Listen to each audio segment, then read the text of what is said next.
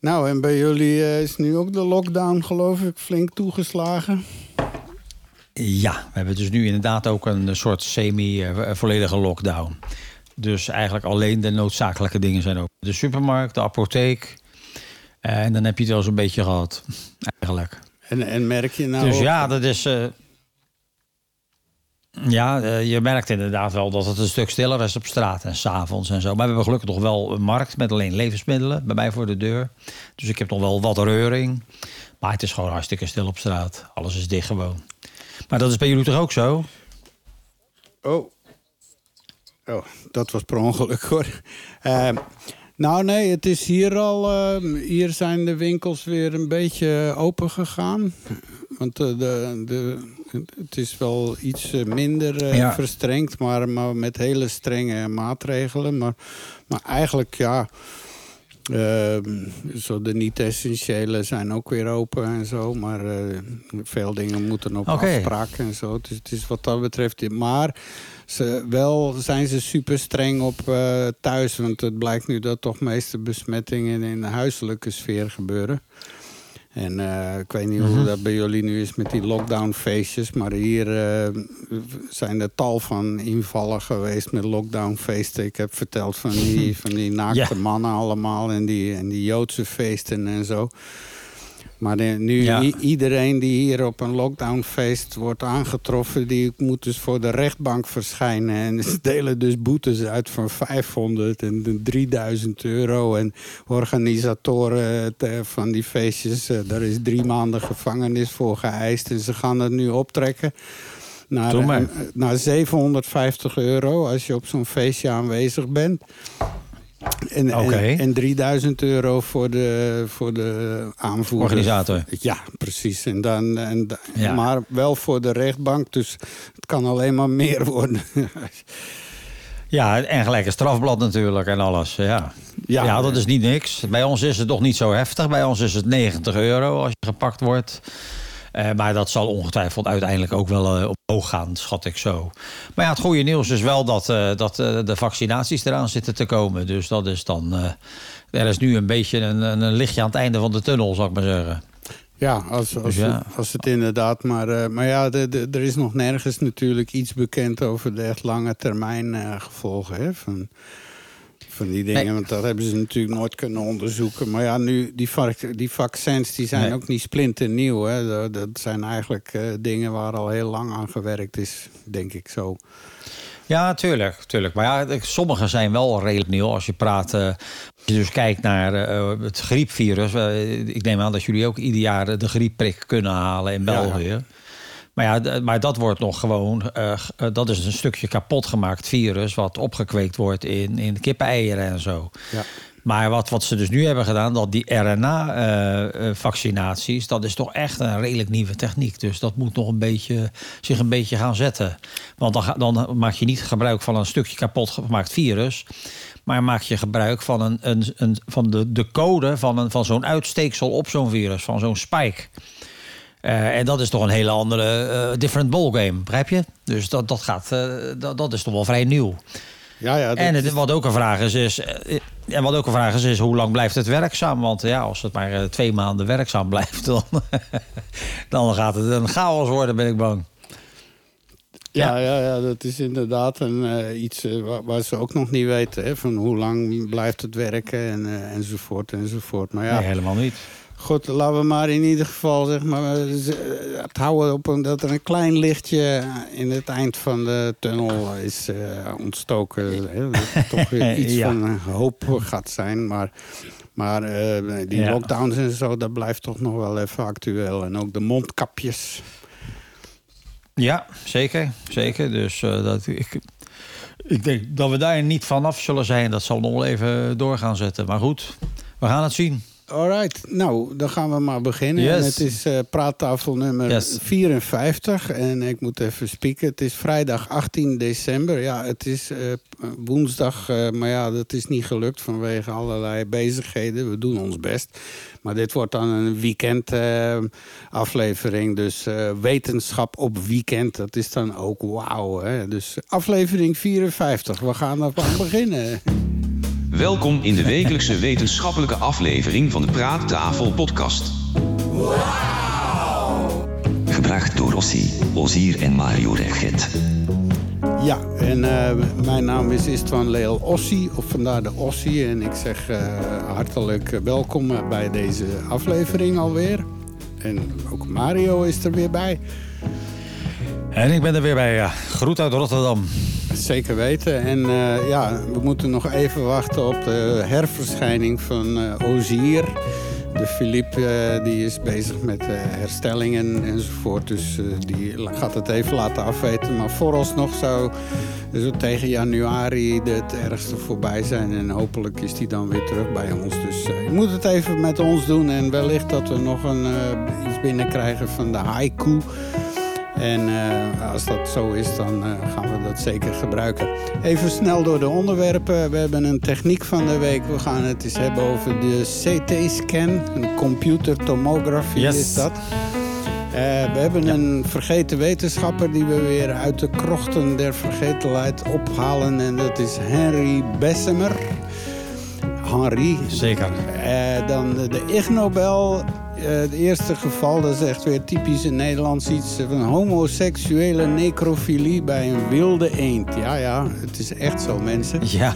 Nu, in de ongrijpbare mens iets wat jij moet uitspreken, ik, ik probeer dat niet eens, Mario. Nou, ik ben ook bang dat ik niet ver kom, maar we hebben er wel een opname van. Dus dat kunnen we dadelijk wel even laten horen, misschien. Oké, okay. ik zal toch Dit proberen. Is, uh... De hippopotomonstrose quipedaliofobie. Ja. Hoe? Hoe? Wat zei je nou? en daarna komt de ablutofobie. nou ja. ja, ja dat, dat, is wel makkelijker. En dan uh, nog een ja, organisme nou ja, van de week. Jazeker, de degenkrab. Uh, volgens jou een levend fossiel. We gaan er alles over horen. Zeker. En, yes. Uh, maar ja, allereerst, we gaan eens luisteren naar de, de, het nieuws van de week. En laten we daar eerst ja. maar eens wat aandacht aan geven. Wow. Wetenschap nieuwtjes. Ja, u krijgt van ons de laatste inzichten alweer en we hebben weer wat uh, bij elkaar gesprokkeld. Uh, allereerst weer een berichtje uit uh, scientias.nl. Dat is toch wel een hele fijne site met heel veel uh, toffe wetenschapsnieuwtjes. En makkelijk verteerbaar, ook leuk geschreven. Ehm, wat hebben ze nou ontdekt, Mario? Leven ontdekt in diepzee-sedimenten met een temperatuur van 120 graden Celsius. Dus, dat is water. Ja. Dat kan helemaal niet leven. Nou, dat daarin. is.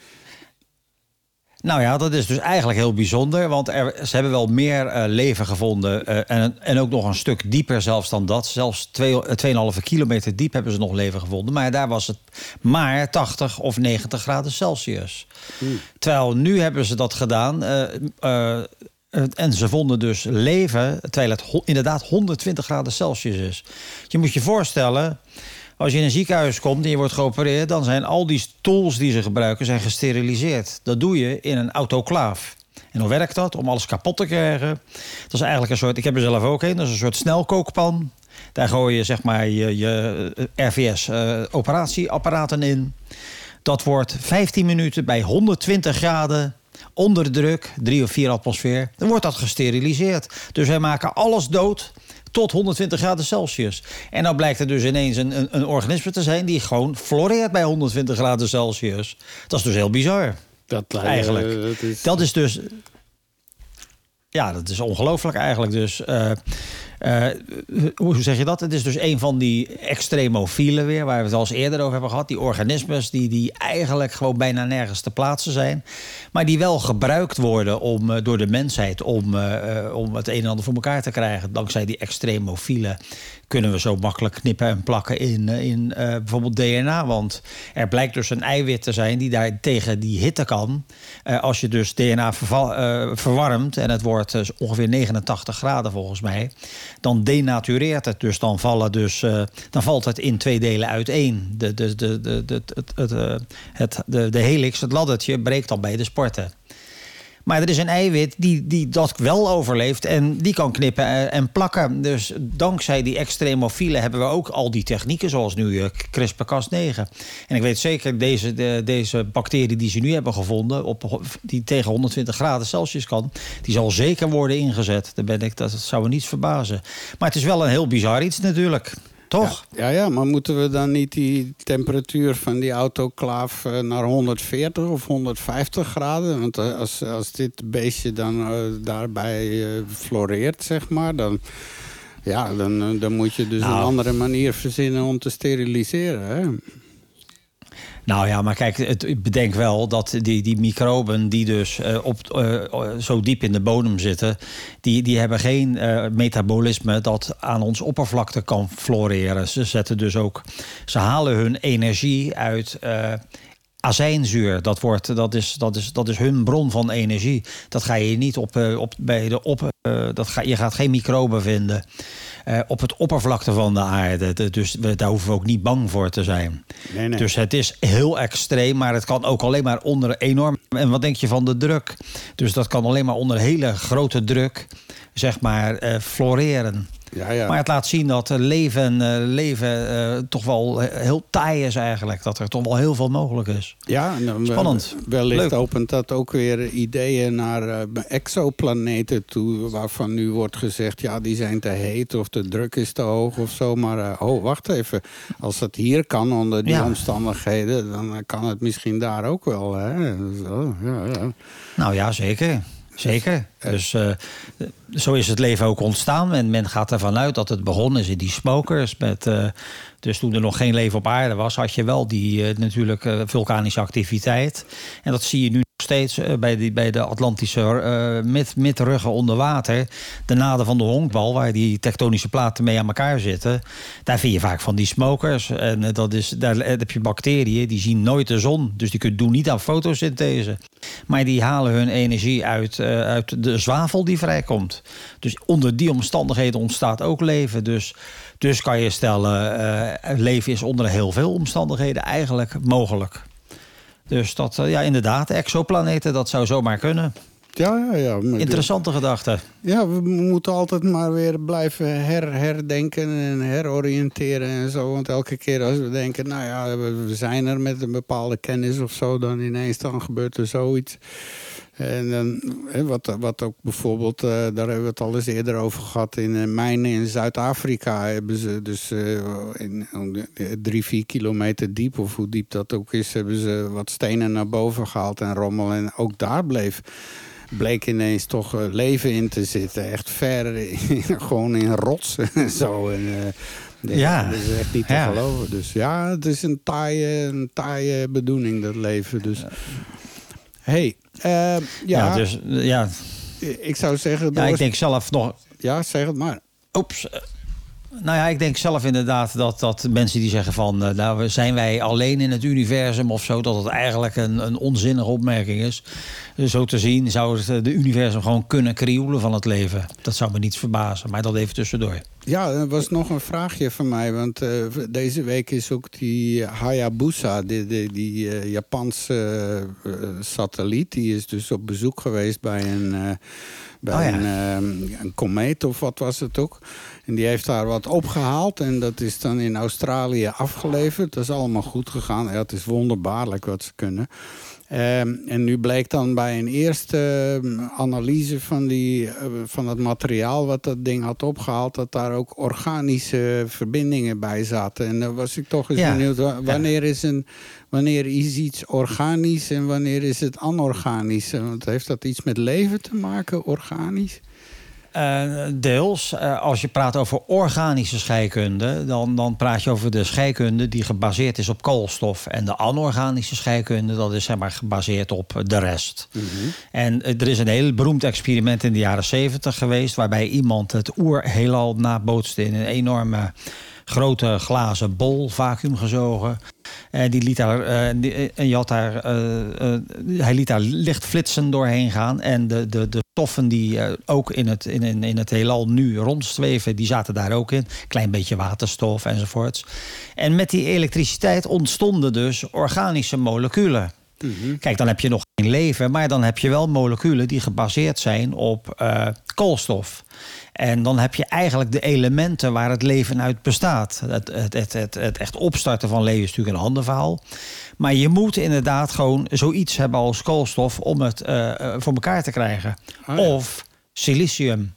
Want het grappige is, koolstof is zo'n eh, is zo'n bijzonder molecuul, omdat daar alles aan vastgeklikt kan worden. Eigenlijk. Dus dat heeft zoveel openstaande verbindingen dat het, dat het heel makkelijk eh, verbindingen aangaat met van alles en nog wat. En er is nog één ander molecuul, of één ander element die dat ook kan, en dat is silicium. Dus in science fiction boeken lees je ook vaak eh, van, eh, hebben ze het vaak over leven wat gebaseerd is op silicium. En dat is, dat, dat, da- daar zit dit dan achter eigenlijk. Dus het feit dat ook silicium een drager van leven zou kunnen zijn. Maar dat is het. Ja, ja. Dus Ja. eh, nog even voor de duidelijkheid. In eh, februari 2019 heeft die Hayabusa 2, eh, die, die satelliet, een landing gemaakt op een a- asteroïde. Dat, dat was de asteroïde Ryugu. We zijn heel erg Japans bezig. Ja.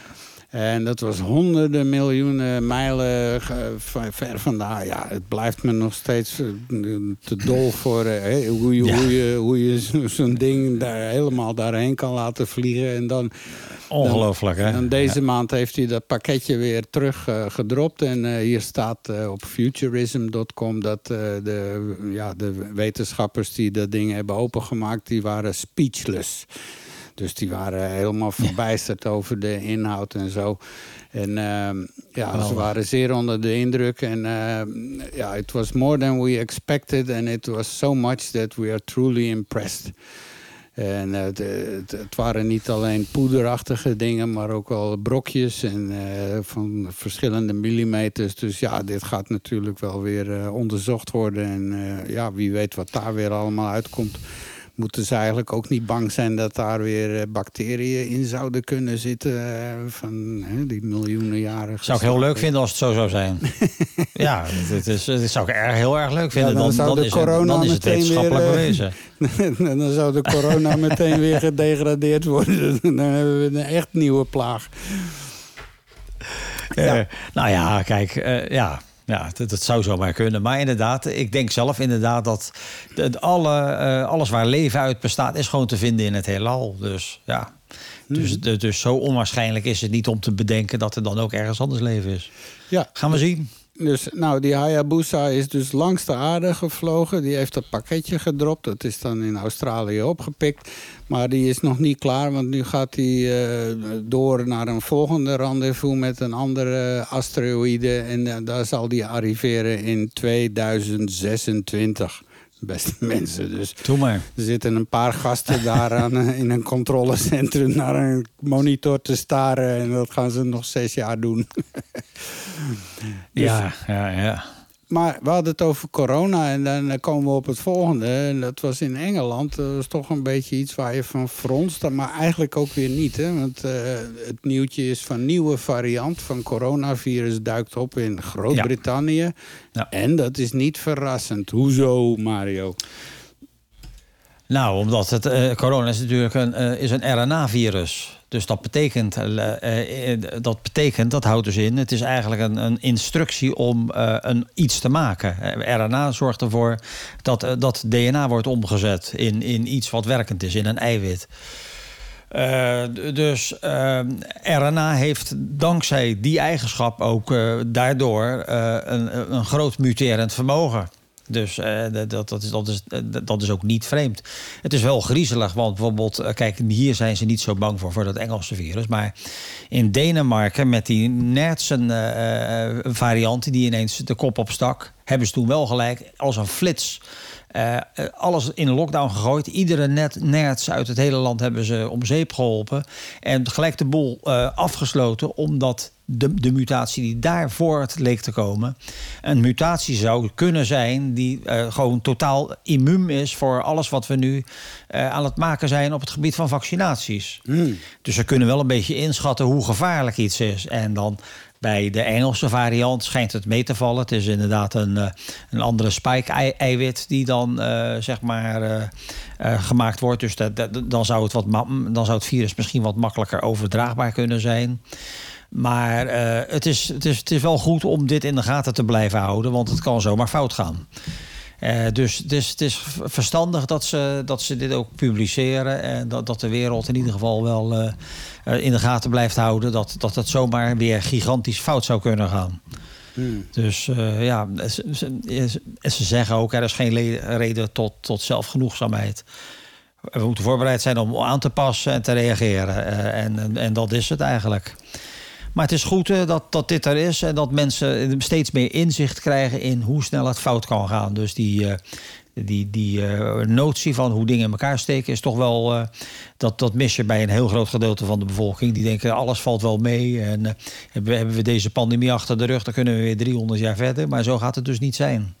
Nee, nee. En uh, ja, er is toch nog altijd die angst voor wat als deze is vrijgekomen, wat is dan de volgende? Dus die angst gaat nu blijven continu. Hè? Van uh, oké, dit is dus kennelijk iets wat toch wel kan gebeuren in onze ontwikkelde samenleving en zo. En wij dachten het allemaal zo voor elkaar. Want ja, met SARS en ebola en uh, dat, dat, dat was toch best erg. Er zijn een hoop mensen ziek geworden, maar uiteindelijk hebben we dat toch kunnen hè, beperken tot bepaalde gebieden enzovoort. Dus uh, we dachten van, ja. Nou ja, dat trucje kunnen we. Maar zoals het nu gaat en ja, die sterftecijfers en de ziekenhuiscijfers. Want uh, nu is het wel zo, na die lockdown hier, die dan iets versoepeld is... nu, nu gaat weer de curve keihard omhoog in Antwerpen. Plus 24 procent ja. stijging alweer. Dus het, eh, ze krijgen het beest nog niet onder controle. Nee, nou ja, het is wel zo dat uh, als je kijkt naar de uitbraken, het gaat meer voorkomen. En dat is ook heel logisch, want naarmate uh, de, de natuur inkrimpt en wij steeds meer ruimte oppikken, zitten steeds meer dieren op elkaar, zijn we steeds uh, meer dieren bij elkaar aan het brengen voor onze voedselvoorziening. En dat zijn eigenlijk gewoon uh, broeinesten van... dat is het Walhalla voor een virus. Ik bedoel, je, je, je kan niet gelukkiger zijn als een virus... als een vogelvirus... om uh, in een kippenboerderij met 100 miljoen kippen op elkaar te, te, terecht te komen... als je begrijpt wat ik bedoel. Ja, want... En ook die, die wet markets in de derde wereld... dat is eigenlijk hetzelfde. De, de, de, de, mens pikt zoveel ruimte in... dat dus daardoor we steeds meer van dit soort pandemieën... en, en epidemieën gaan krijgen. Dat is, een, dat is, dat is niet niet, dat is geen uh, voorspelling, dat is een waarheid gewoon. Ja, zeker. Want uh, dus... ook de 1918, de, de, de Spaanse griep, die helemaal niet in Spanje ontstond, maar in Amerika eigenlijk, dat begon ook op een eendenfarm. Hè. Dat waren besmette eenden.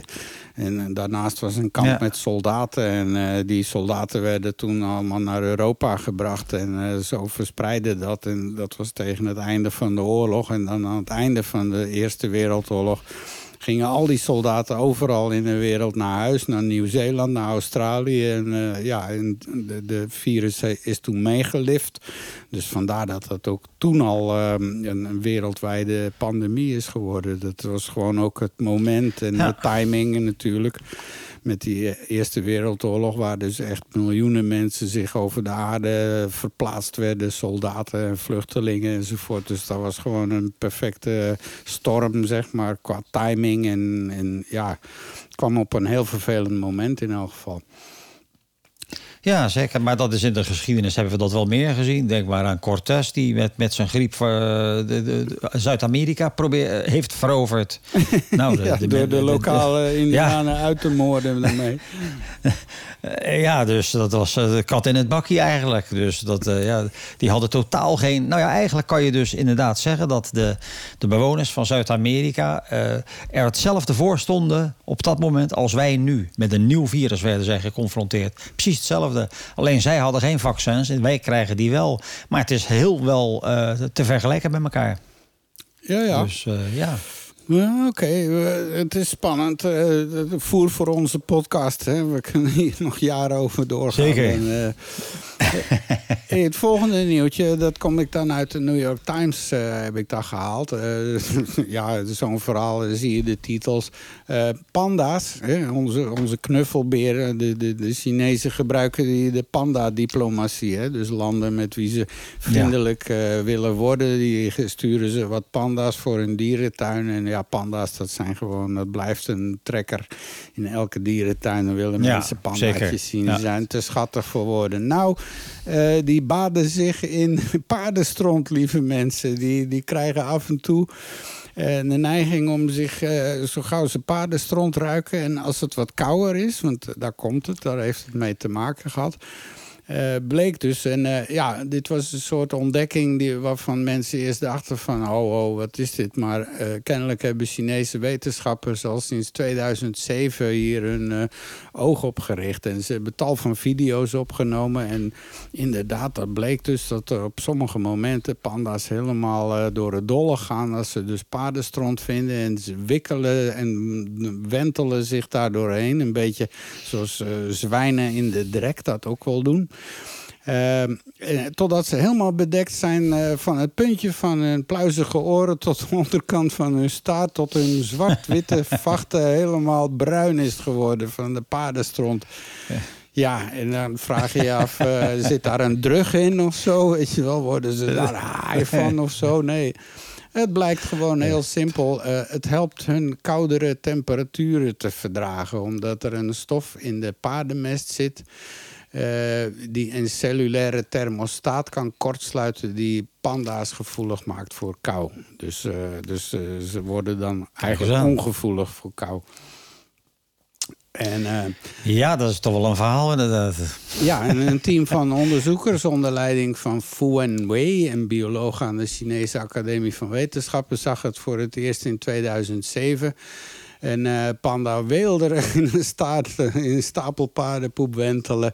En ze wisten niet eens of dat het eh, toevalstreffer was. Maar ja, dan zijn ze begonnen te kijken met camera's en weet ik veel wat allemaal. En, eh, en, ja, die beesten vinden dat heerlijk. Hoe, hoe verser de paardendrollen zijn, hoe, hoe beter. Enzovoort. Dan nemen ze eerst een beetje geur en dan oké. en vervolgens dompelen ze. En, en wat blijkt nu? Een chemische analyse van de mest bracht twee kortlevende verbindingen aan het licht, sesquiterpenen genaamd. Eh, die vaak Ja. in planten worden aangetroffen. Hè? Ik weet niet of wist je daar al iets van? Van sesquiterpenen? Nee daar, daar wist ik he- nee, daar weet ik helemaal niks van eigenlijk. Nee, Nee. wanneer ze op poten... Maar het is wel heel boeiend. Ja, wanneer ze op poten en in de vacht van laboratoriummuizen werden aangebracht, maakten de sesquiterpenen de knaagdieren onverschillig voor ijskoude temperaturen of een chemisch opgewekte kilte. Verdere laboratoriumexperimenten toonden aan dat de sesquiterpenen, ik vergeet dat woord nooit meer nu, een soort koudgevoelig eiwit aan het opsmelten waren dat de cellen van panda's en uh, eventueel uh, en zelfs mensen kan sieren. Dus ja, als er luisteraars onder Nou, ons ja. zijn die, die toch wel last hebben van koude tenen en van kou in de winter, dan. eh, maar waar kan je die sesquiterpenen nog Ja. vinden? hè?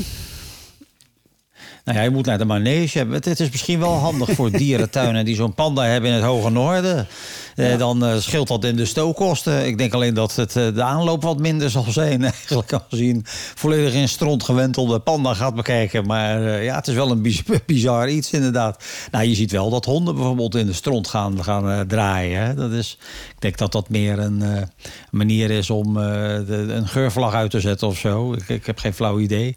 En je hebt natuurlijk ook dieren die stront vreten, waaronder ook honden. Eh, en ik vermoed dat dat komt omdat daar eh, bepaalde mineralen in zitten. De, maar goed, dat weet ik eigenlijk niet. Ja. Maar het is wel een heel vreemd verhaal inderdaad. Nou ja, en eh, ze zeggen dus tot slot... in theorie kunnen deze chemicaliën... wanneer ze topisch worden aangebracht... dus als een soort zalf... kunnen ze panda's eh, tijdelijk eh, van de kou verlossen. Maar misschien ook wel eh, bij mensen. Dat het een soort verwarming zonder verwarming... Ik bedoel, het is koud, maar je, maar je vindt het niet meer koud. Ik bedoel, dat is heel bizar. En tot slot Bill McShay, Ja. een e- eco- een natuurecoloog bij het Smithsonian Conservation Biology Instituut, die niet bij het onderzoek betrokken was, zei: Ik had daar in een miljoen jaar niet aan gedacht. nee, dat begrijp ik. dus, Ja, maar, maar het is wel heel bijzonder inderdaad. Dus eh, ja, spannend, leuk. Eh, een leuk nieuwtje dit keer. Absoluut. Luistert naar de Praattafel. Wetenschap op woensdag met Ossie, Ozier en Reget. Ja, eh, nog even zonder Rozier, maar in elk geval, u bent er nog steeds bij, hoop ik. En het gaat steeds leuker worden, maar nu gaan we een beetje technisch doen, want we gaan kijken naar... Techniek van de week. Wat we kunnen. Ja, en wij kunnen heel wat als mensen. Hè. We kunnen, weet ik veel, binnenkijken Zeker. in ons brein. Eh, we hebben vorige keer al over eh, wat gehad. eh, de, de, Ja, over de MRI hebben we het gehad. de- en, eh, we hebben het over fluorescentie, micros, eh, microscopie gehad. Over Ja. fluorescentielampen. Ja. Ja, En vandaag en, over- En nu dus CT. vandaag over computer tomography, oftewel de CT-scan. En ik heb dat eh, ooit zelf eens ondergaan. Eh, ik had een eh, gebroken pols gekregen. En dan werd er een tomo gemaakt. En dan lag je dus gewoon twee uur, moest je doodstil liggen. Want dat was, ik denk toch wel 30 jaar geleden. Maar toen konden ze dat al. En het resultaat van zo'n ding is dat je dus eigenlijk eh, allemaal eh, een doorsnee plakken krijgt van, ja, van je hele lijf, wat eronder ligt. Dus Ja. en, en, nou, en Mario gaat het licht aansteken over de CT-scan nu. Nou ja, het is, het is een heel boeiend apparaat. Het staat voor, inderdaad voor computed tomography. Oftewel het berekenen van eh, plakjes eh, en dat grafisch maken, zou je kunnen zeggen. Het maken van een dwarsdoorsnede. Eh, het wordt ook wel een CAT-scan genoemd. Dat is, een, dat is computer, een computer assisted tomography. Ja. Eh, maar daar bedoelen ze allemaal hetzelfde eigenlijk mee. En het, het is als volgt. Je hebt een röntgenbron die als het ware om eh, in een grote tunnel om, eh, denk maar aan de MRI, om een menselijk lichaam draait. Met aan de andere kant detectoren. En uit de ab- absorptie van de straling door het lichaam kan de computer berekenen waar die absorptie sterker of minder sterk is. En met een grote precisie, zeg maar, een, een afbeelding maken. Maar ja, hoe is dat begonnen? Dat is eh, eigenlijk begonnen bij meneer eh, Godfrey Newbold, Newbold Hounsfield. Dat was een, hij heeft ook de Nobelprijs daarvoor gekregen. Maar het was een eh, elektrotechnicus. En die was aan het stoeien, die bouwde van alles en nog wat. Hij werkte ook bij Electrical and Musical Industries in, in, in de jaren 50. Waar hij dus ook onderzoek deed naar geleide wapens en radar. En hij raakte ook, eh, dan praat je dus over eh, eh, 1951. Hij was ook eh, bezig met eh, en geïnteresseerd in computers. Nou, in die tijd, eh, ja, 1951, dat, eh, hij heeft wel in 58 meegeholpen bij de eerste transistorcomputer. Maar daarvoor was dat natuurlijk de tijd van de, van de radiobuizen en enorme eh ENIAC. en grove dingen. Ja, dat, dat zijn natuurlijk hele basis eh, eh, eigenlijk. En hij, was, eh, en hij kwam op het idee voor die CT-scanner toen hij bedacht van... eh, ik kan eh, zien wat er in een doos zit als ik vanuit alle hoeken röntgenfoto's nam. Want ze konden wel röntgenfoto's maken. Want ze, waren erachter gekomen dat als je een, een röntgenbuis neemt... een, een röntgenbuis is, een, is een, een buis met een vacuüm... waarin een wolfraam, een anode en een kathode zit... en een wolframdraad. En die verhitten ze tot een enorme hoge eh, temperatuur... tot, ik dacht, 2200 graden of zo. En... eh, dan ontstaat er röntgenstraling. Dat is hele harde straling. Dus hij, hij dacht van als ik dus inderdaad die röntgenfoto's neem vanuit alle hoeken, eh, dan kon ik dus uitrekenen met eh, de allereerste prime, eh, primitieve computer die hij kon bedenken. Eh, de allereerste CT-scan is toen zo gemaakt. En hij heeft dus het ge- getest op een bewaard menselijk brein en uit een vers koeienbrein. En uiteindelijk heeft hij dat ook op zichzelf geprobeerd. En dat is ook wel heel bijzonder, want je moet wel bedenken: het is geen lullige techniek. Als je er kijkt, als je een röntgenfoto krijgt, denk, denk maar aan vrouwen die, die er borstonderzoek krijgen, of je hebt zelf wat, je kan een, of bij de tandarts maken ze een foto. Eh, dat, wordt, eh, dat is straling. Dat meten ze in millisievert tegenwoordig. Ah ja. is vroeger wel eens anders geweest. Eh, maar het equivalent van één CAT-scan is in het meest ongunstige geval het, het equivalent van 200 röntgenfoto's. Hè? Oké. Dus dat betekent als je een CAT-scan krijgt, dat je toch wel een hele serieuze klap straling door je lijf heen krijgt. Eh, en, eh, en dat is niet niks. Dus, toen, dus men is toen gaan zoeken van hoe kunnen we die CAT-scan dan wat eh, slimmer maken, waardoor je minder lang in dat ding zit en waardoor je dus die röntgen, waarbij je dat contact met die röntgen zo kort mogelijk maakt. Dus daar is heel veel onderzoek naar gedaan. Dus eerst werkte het met draden, maar al gauw kreeg je dus sleepcontacten, waardoor die, die detector en die röntgenlamp snel konden draaien. Uh, men heeft uh, uiteindelijk, we zitten nu bij de derde generatie CT-scanner, waarbij uh, men met multislice CD werkt, dus meerdere detectorrijen die meerdere frequenties opvangen van een bron, zal ik maar zeggen. Dus mm. je hebt zelfs 64 slice multidetectors inmiddels. Je hebt de spiraal-CT, dus, uh, waarbij dus als het ware uh, je, uh, de, de, de röntgen als het ware heel snel als, de, als, als een, een bout om een schroef heen draait, terwijl jij zeg maar de, de bout bent, zal ik maar zeggen. Begrijp je Ah, wat ik bedoel? Nee, ik zeg Ja. het verkeerd. Je bent zelf de schroef en de bout draait daar razendsnel omheen. Met die röntgenbuizen en dergelijke. Ja. Eh, en, eh, de- dus, en dat is het grote voordeel, de kortere scantijd. Dus je kan dan eh, gescand worden tegenwoordig al met één ademhalingsinstructie. Want je moet je, ik weet niet of jij dat hebt moeten doen, maar als ze dus je foto's van je thorax maken, dan moet je echt je adem inhouden. Want anders heb je weer gewoon beweging in de foto. Dus ze kunnen dus nu al met één ademhalingsinstructie een patiënt scannen. Oké. Eh, en, zo, eh, en zo wordt eigenlijk de, de definitie, eh, dus het oplossend vermogen wordt ook steeds groter. Dat werkt niet bij in pixels in die wereld, maar met een ander verschijnsel. Dat noemen ze voxels.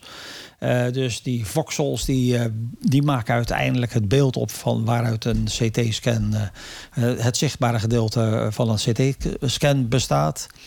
Alleen je hebt wel eh, de nodige artefacten, die moeten worden weggerekend. eh, en er zijn nog wel wat eh, hulpmiddelen nodig. vaak ook contrastmiddelen die ervoor zorgen. Ik weet niet of jij dat hebt gekregen, contrastmiddelen in, je, in je aderen. Maar dat kan bij sommige aandoeningen heel handig zijn. En dat is, eh, eh, maar al met al is het nog steeds een fantastische techniek om eh, heel snel iets duidelijk te maken. En in een hoop opzichten is het zelfs nog beter dan een MRI-scan, omdat je gewoon soms betere contrasten kan bereiken. Dus dit eigenlijk zo'n beetje over de, de, de, de, de CT-scan. Overigens, het wordt dus nu ook in. De, de, de, de, de maker of de ontwerper, de, de uitvinder, meneer Hounsfield, die heeft, daar is ook de eenheid van straling eh, naar genoemd in een CT-scan. Oh. Het is trouwens ook een, hij was ook best wel een heel, eh, ja nee, het was dus wat dat betreft is het een heel bijzondere mens. En hij heeft dus inderdaad ook uiteindelijk de, de, de Nobelprijs gekregen voor zijn uitvinding. En hij heeft de wereld een stuk beter daarmee gemaakt. All right. Dus Nou. dat over de CT-scan. Dat verdient natuurlijk een applausje voor zo iemand. Hè. Dus, eh, Zeker, zeker, absoluut. Daar zijn we heel blij mee. En wat krijgen we nou opeens? Oh, Jazeker. eh de geest van... Ik hoor ze ook al. De geest van Philippe is dan wellicht eh, niet helemaal aanwezig... maar hij waart toch hier toch wel rond. En dit is een experiment, want hij heeft zojuist vanuit zijn eh hachelijke situatie... toch iets moois kunnen doen voor ons. En ik weet niet eens wat het gaat worden, maar hij heeft er een gedropt. En eh, laten we eens kijken of dat die kan laten horen. En hier is Philippe met de haiku voor deze aflevering. Waar blijft je haiku? Ja, jongen, die komt eraan. Goed, wij zijn bezig. Ja, die is ook wel erg leuk, ja. Oké, Dan kort en bondig. ja, dat is een leuke. Een compact. Geweldig. eh, En de koeien zijn weer hartstikke blij. Ik zie ze wel verward kijken, want dit hebben ze eigenlijk nog niet eerder. Nee, ze zijn met stomheid geslagen. dat zijn wij ook. Ah, ja, dan, Ja. blablabla. hey, we, we gaan weer eh, verder met onze volgende nieuwe rubriek. Na de verguisde en de terecht verguisde wetenschappers hebben we nu iets nieuws. Vergeten wetenschappers, we zetten ze in het licht. Ja, en jij gaat er weer een in het licht zetten. En is dit eh, meneer Ja. Bessemer van de Bessemer Peer? Juist. Je kent de Bessemerpeer. Ja, dat is iets Oh, wat eh, nou. ooit in mijn jeugd heb ik dat in zo'n wetenschap voor kinderen boek of zo. En dat is blijven Oh, hangen. nou, kijk eh, eens een aan. heel raar apparaat, heel raar apparaat is dat. Nou ja, het heeft nogal wat betekend. Want kijk, eh, voor hij wist. Hij, het is eigenlijk de vader van staal, zou je kunnen zeggen. Daarvoor was dat heel moeilijk. Je had wel staal, maar staal dat was heel moeilijk om te maken. En eh, ik moet eerst even uitleggen wat is staal. Staal is een legering van ijzer en een klein beetje koolstof. Alleen eh, ijzer is op zich best wel zacht. Eh, en het, eh, dat zachte ijzer heeft zijn nadelen. Het roest heel snel. Stel, en het is breek. wordt keer. Het is, het is niet echt vormvast. Zwaarden van ijzer die gaan niet lang mee. En eh, men is dus gaan experimenteren met het toevoegen van koolstof al, al, in, in, in, eh, al eeuwen geleden. Dat deden ze in laagovens. Dus je neemt dan een, hoe- een hoeveelheid houtskool en eh, daarop een laag ijzererts. En daarop weer een laag houtskool en daarop weer een laag ijzererts enzovoort. En zo krijg je een laag oven. En het, maar dan zit er heel veel houtskool in, oh, oh. in het eindproduct. Want Ja, je zegt Want een je- dat- laag maar het- in IJmuiden zijn we, hebben ze, toch hebben ze hoogovens. Ja, daar kom ik. zo- Dat is een heel ander principe. Dat, dat is een consequentie daarvan. Dus de, in de laagovens, daar is het mee begonnen. Alleen, je bereikt dan niet echt de smeltpunt van het ijzer. Dus het ijzer wordt niet gescheiden van de, de rest van het erts. Dus die slakken zitten erin. En het nam ook eh, eh, moeizaam koolstof op. Dus het was een zacht, bijna koolstofloos ijzer wat je dan kreeg... met heel veel rotzooi erin. Eh, dus met heel veel geduld moesten ze die stukjes erts eruit rammen. En, en, en dat hamerden ze er zelfs uit. En dan werd het heel lang in de houtskool gedouwd. Zodat het koolstof kon absorberen. Maar dan krijg je dus, dan krijg je dus uiteindelijk gietijzer. Als er meer dan, dan 5% koolstof in dat ijzer zit... heb je dus gietijzer. En dat is vormvast. Maar bros, denk maar aan eh, een, als je een concertvleugel neemt, neemt, dat frame waar die snaren in zitten is van gietijzer. Ja. Dat geeft niet mee. Daar, komt ook, daar, staat, komt ook, daar staat ook echt een paar ton spanning op. Dus de- als dat ook maar een klein beetje flexibel zou zijn, dan zou een vleugel totaal anders klinken. Nee, als je nee, begrijpt wat ik bedoel. Ik weet nog uit mijn kindertijd, eh, de kolenkachels in de living, dat waren ook eh, gietijzeren kolenkachels. Hè, die, die, Ja. eh, 40, 50 jaar geleden. eh, ja, en dat, eh, dat kon dan nog, eh, want dat, eh, dat wringt niet en dat werkt niet en zo. Hè. Maar Ja. het is inderdaad, Ja. het, het breekt. Het is breekbaar, eh, niet buigbaar. Ja. Dus je moet eigenlijk die hele fijne balans vinden tussen dat zachte ijzer en dat brosse, harde eh, gietijzer. En, en die hele kleine, dat hele kleine venster wat daartussen zit, eh, dat is, dan heb je staal en dat is van 0,5 tot 2, 2,5, 3 procent koolstof. Dus je moet heel precies die hoeveelheid koolstof in dat ijzer krijgen. Nou, daar komt dus meneer Bessemer eigenlijk tevoorschijn.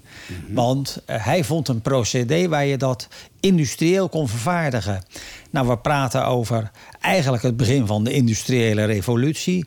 Dus zijn uitvinding heeft, is, heeft een gigantisch iets betekend voor die hele industriële revolutie. Want men kon ineens eh, zeg maar, eh, staal maken. Het was, het was een soort eh, oxidatieproces. Waar, waarbij eh, zeg maar, het teveel aan koolstof geoxideerd werd door lucht door het gesmolten ruwijzer te blazen. Daarbij verbrandt de koolstof dat koolzuurgas in de luchtstroom. En de koolstof werkt dan gelijk als brandstof voor het hele proces. Dus als het proces op gang is, onderhoudt het zichzelf zonder toevoeging van brandstof. Het was dus ook nog eens een heel economisch proces. Eh, en eh, toen, en, en, en het, en het vervolg daarop is dat men ging werken met hoogovens, waarin wel die, de smelttemperatuur van eh, ijzer werd bereikt. Dus de hoogoven samen in combinatie met eh, de Bessemer-peer of het Bessemer-proces. Eh, is dus eigenlijk een, heeft een gigantische boost, ge- boost gegeven aan de wereld zoals we die nu kennen. En dat is dankzij meneer eh, Bessemer. Was trouwens een hele bizarre man, want het was eigenlijk meer een, een uitvinder dan een, dan een, eh, dan een wetenschapper. Kijk, iedereen kent hem, tenminste, men kent hem in de geschiedenisboeken voor de fabricage van staal. Maar hij had allerlei patenten en sommige mislukten ook. Een van zijn lolligste eh, uitvindingen in die tijd was. eh, hij had ook eh, bijvoorbeeld machines gemaakt voor suikerproductie. Maar ook een schip had hij ontworpen. dat passagiers moest boeden voor zeeziekte. en dat schip wat hij had laten bouwen, dat had een salonzaal die dus met een soort kardanische ophanging bij iedere beweging van de golven in dezelfde stand bleef. Dus men werd dan niet zeeziek. En dat was zo zwaar en groot geworden, dat schip, dat het bijna onbestuurbaar was. Dus met haar eerste overtocht van dat schip naar Calais raakte die vol de, papier, de pier. En dat, die werd zo dusdanig beschadigd dat de inv- investeerders zich gelijk terugtrokken. En dat was ook gelijk meteen de laatste reis van het schip. Ja, ja. Dus, dus eh, ik, het is jammer dat ik daar geen, eh, geen foto's of dus dat daar niks meer van over is. Maar bij. dat is ook wel, dus dat was wel een heel. Ja, dat was wel een Ja. heerlijke tijd. Die, die, die noemen ze de Victoriaanse periode. Die uitvindingen die toen Ja. werden geprobeerd allemaal. En wat er toen allemaal gedaan werd. Ja, zeker. Daar kunnen we nog jarenlang over eh, verder gaan met die uitvindingen. ja, daar werd wat, eh Ja. daar werd wat afgeëngineerd. Zeker, maar ja, dat was ook. Dat deed hij Bessemer ook. Hij had ook apparaat gemaakt voor het maken van stroken glas. Dat was, maar dat, dat eh, werd geen commercieel succes. Maar hij heeft ook een patent in, in 1857 kreeg hij voor het gieten van metaal tussen twee tegengesteld draaiende rollen. Dat is eigenlijk een voorloper van tegenwoordig hoe men continu giet en walst het staal. Oké. Dus dat originele idee van hem, dat zie je, dat zie je ook nog steeds eh, in, in de staalverwerkende en eh, industrie eigenlijk. Dus die meneer Bessemer, die heeft aardig wat betekend eigenlijk voor eh, de, de, de geschiedenis van, van de, eh, zeg maar de industriële revolutie. Dus eh, vandaar dat ik hem eh, even heb genoemd in eh, de, in de rubriek vergeten, of min of meer vergeten wetenschappers eigenlijk. Dus heel bijzonder. ja. En ook alweer een, eh, een applaus voor die man. Ja, zeker. En een groot applaus. Ja, nu is het wel genoeg. Eh, Absoluut. Hey, ehm, ja, en eh, we blijven even doorgaan naar eh, de, de wetenschappers die toch... ja, deze man heeft dan echt wel iets heel nuttigs toegevoegd. Maar de volgende die heeft meer iets ontdekt, iets vastgesteld in het dierenrijk... waar ze vooral in christelijke kringen niet zo blij mee zullen zijn... en in andere religieuze... Want dit is zo'n beetje... eh, volgens mij zijn die eenden lid van de QAnon-beweging. die, die, eh, eh, die, die, die stellen dus dat alle elites van de wereld lid zijn van een satanische cult... die babytjes braden en weet ik het allemaal doen. Ja. En, ehm, ja, en toen eh, de Trump daarover werd gevraagd van... eh, ja, wat denkt u van QAnon? Ja, ik weet er niet veel van, zei hij. En toen zei ze, nou ja, die, dat, dat zijn mensen die denken dat er een satanische cult is... en eh, dat daar pedofielen zijn en daar zijn ze dan tegen aan het vechten. Nou, zei hij, dat is dan toch niet heel slecht, hè? ja, dat is wel heel bizar. Dus eh, die man Ja, gaan we binnenkort afscheid van nemen. Dus eh, Ja. het nieuws... De, de wereld zal... Dat was fantastisch. Want De wereld zal... op CNN zei een van die verslaggevers van, eh, van... gaat het nieuws nu weer een beetje boring worden? Hij zegt, in godshemelsnaam, alsjeblieft, laat het weer boring worden. Laat het nieuws weer Ja. gewoon vervelende Ja. dingen worden met meneer Biden. Dus, eh, maar ja, dit is geen politieke podcast. Hè? We gaan eh, er even bij blijven. We gaan Nee. naar een eh, volgende segment toe. Eh, dat is iedere week hebben we weer een wetenschap met een knipoog. En dat zijn de Ig Nobels. En deze keer, nou, het, het wijst zichzelf allemaal in het verhaal. We gaan luisteren naar een segmentje wat Mario van tevoren bereid heeft. Ik zou zeggen, luister mee naar deze zeer speciale aflevering. De Ig Nobelprijs van de week. De Ig Nobelprijs voor de biologie is toegekend aan C.W. Moeliker van het Natuurmuseum Rotterdam voor het documenteren van het eerste wetenschappelijk geregistreerde geval van homoseksuele necrofilie bij de wilde eend.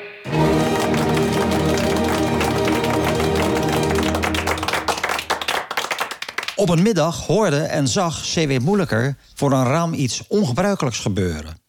Als goed wetenschapper greep hij meteen pen en papier en een camera, waarna hij het voorval op zijn hurken observeerde. Wat er gebeurde kan misschien maar het beste in droge wetenschappelijke taal worden beschreven. Het volgende is een korte versie van het oorspronkelijke verslag van C.W. Moeilijker. Het Natuurmuseum Rotterdam bevindt zich achter in het museumpark. Het nieuwe gedeelte van het museum heeft een glazen gevel die bij een bepaalde lichtval als een spiegel werkt. Vele vogels, voornamelijk lijsters, duiven en houtsnippen, vonden de dood na een botsing met het gebouw. Met name in de eerste maanden na de bouw van de nieuwe vleugel in 1995 betekende een knal of een scherpe tik tegen het raam werk voor de vogelafdeling. De casus. Dat was ook het geval op 5 juni 1995 om 17.55 uur. Een ongebruikelijk luide knal, één verdieping onder mijn kantoor, duidde op alweer een botsing en een nieuwe aanwinst voor de vogelcollectie. Ik ging meteen naar beneden om te kijken of het raam beschadigd was en zag een woerd bewegingloos op zijn buik in het zand liggen, zo'n twee meter voor de gevel. De onfortuinlijke eend was blijkbaar in volle vaart op zo'n drie meter hoogte tegen het gebouw gevlogen. Naast de ene eend, die duidelijk dood was, was er nog een woord aanwezig. Zo'n twee minuten lang pikte hij krachtig in de rug, de basis van de snavel en vooral in de achterkant van de kop van de dode woord, waarna hij het lijk besteeg en begon te copuleren met grote kracht, daarbij vrijwel voortdurend in de zijkant van de kop pikkend. Dit hele gebeuren heb ik met enige verbazing tot 19 uur 10 van dichtbij bekeken. Gedurende die tijd, 75 minuten, heb ik enkele foto's gemaakt en copuleerde de woord bijna voortdurend met zijn dode soortgenoot. Hij stopte slechts twee keer, waarbij hij vlak bij de dode eend bleef zitten en in de nek en de zijkant van de kop pikte voordat hij het beest weer besteeg. De eerste pauze om 18.29 uur duurde drie minuten en de tweede om 18.45 uur minder dan een minuut. Om 19.12 uur onderbrak ik dit vrede incident. De necrofiele wilde eend verliet zijn partner slechts met tegenzin. Toen ik hem tot op ongeveer 5 meter was genaderd, vloog hij niet weg, maar liep hij gewoon een paar meter verder, waarbij hij enkele keren een zachtjes rap rap liet horen. Ik stelde de dode eend veilig en verliet het museum om 19.25 uur. De wilde eend was nog steeds aanwezig en riep nog steeds rap rap en was klaarblijkelijk op zoek naar zijn slachtoffer dat zich op dat moment in de vriezer bevond. Hoewel ik de gebeurtenissen voorafgaand aan het moment waarop de eend tegen het gebouw vloog en overleed niet daadwerkelijk heb gezien, heb ik de sterke overtuiging dat de twee wilde eenden met de een of andere achtervolging in de lucht bezig waren. Het slachtoffer vloog in volle vlucht tegen het gebouw aan en de woord die hem achtervolgde kon een botsing voorkomen en landde naast de dode eend. Ik heb het voorval bijna van meet af aan na de enorme knal gevolgd en zag de woord naast zijn dode soortgenoot zitten. Het is daarom hoogst onwaarschijnlijk dat de woord gewoon toevallig langskwam, het lijk zag en begon te verkrachten. Wanneer we de homoseksuele aard van deze casus buiten beschouwing laten, is het achtervolgingsgedrag dat de eenden vertoonde niet ongebruikelijk. In het voorjaar, nadat de eendenparen uit elkaar gegaan zijn en wanneer de woorden zich soms in kleine groepen verzamelen, wordt één enkel vrouwtje soms in de lucht achtervolgd door wel 10 tot 12 woorden. Die proberen het vrouwtje tot landen te dwingen en haar te verkrachten. De bioloog Bruce Begermill toonde in zijn diepgaande, op uitgebreide onderzoeken gebaseerde boek over homoseksualiteit onder dieren aan dat mannelijke homoseksualiteit bij de wilde eend als een gebruikelijk fenomeen kan worden beschouwd. Woerdenparen vertonen volgens Begermill alleen geen openlijk seksueel gedrag. Normaal gesproken bestijgt de ene partner de andere niet. Begemil schreef echter wel dat er observaties zijn geweest van woerden in homoseksuele paren die andere woerden probeerden te verkrachten of die met kracht met andere woerden probeerden te copuleren. Dit kan in eerste instantie het geval zijn geweest op 5 juni 1995. De woord probeerde het slachtoffer te verkrachten, die echter wegvluchtte en vervolgens door de andere woord werd achtervolgd. Het blijft een feit dat de eend dood was toen hij werd verkracht. Er valt over te twisten of de copulatie inderdaad een verkrachting was, maar er was bij de daad zeker geen sprake van wederzijdse instemming. Dit moet absoluut van invloed zijn geweest op de duur van de copulatie. Volgens de wetenschappelijke literatuur is necrofilie bekend bij de wilde eend, maar alleen bij heteroseksuele paren. Af en toe proberen woerden zelfs met dode vrouwtjes te paren. En voor zover ik weet is dit voorval echter de eerste keer dat homoseksuele necrofilie bij de wilde eend is beschreven. En voor dit boeiend relaas kreeg C.W. Moeilijker in 2003 de Ig Nobelprijs voor de biologie. Nou zeg, eh, ik, ja, ik heb dat verhaal toen ook een beetje live gevolgd. Dat was- wel een beetje wereldnieuws eigenlijk. Hè. Dus hoe je maar in één beroep Ja. kan worden. maar, nou, eh, zeker, zeker. Dus, eh, ik kom graag in het museum daar. Het is, het is niet al te ver van mijn eigen woning. En, het is een hartstikke leuk museum, maar ik kan het iedereen aanraden. Ze hebben ook zo'n hele aardige collectie met allerlei bijzondere dieren.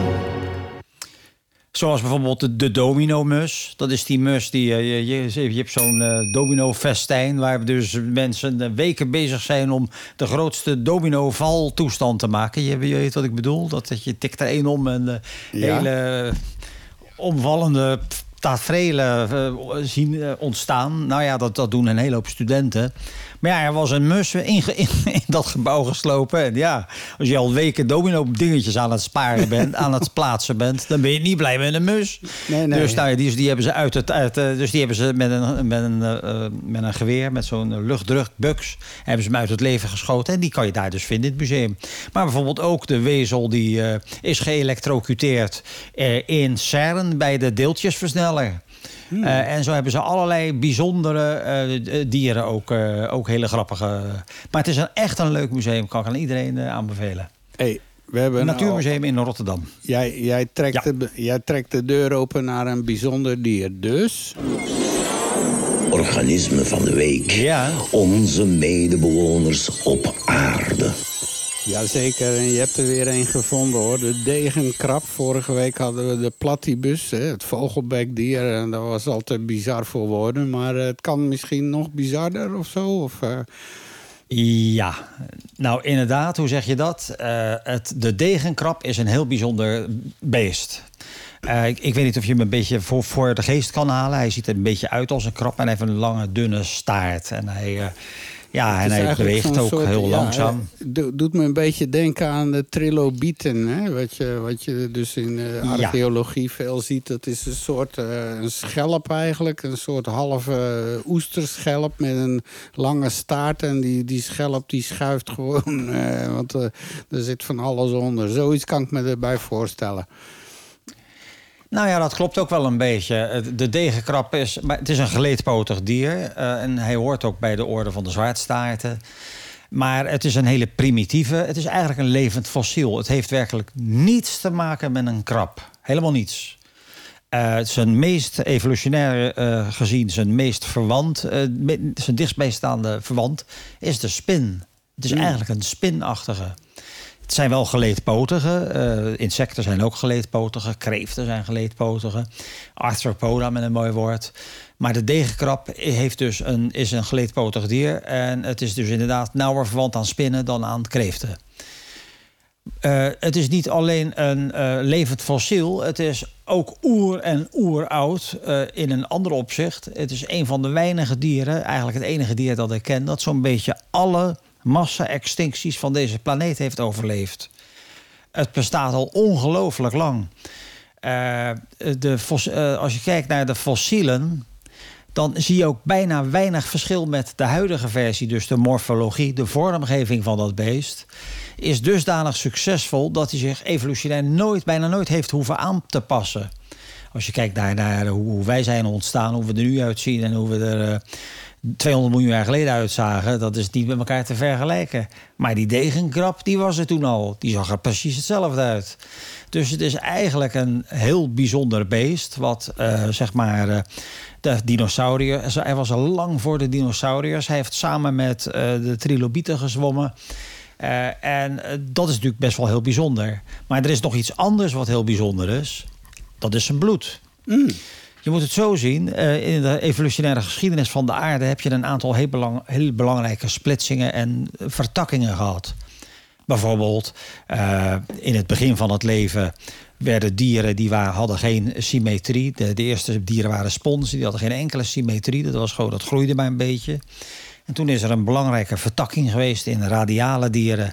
En eh, eh, denk maar aan, eh, dus met een ronde structuur, denk maar aan kwallen, zeesterren, polypen, ga zo door.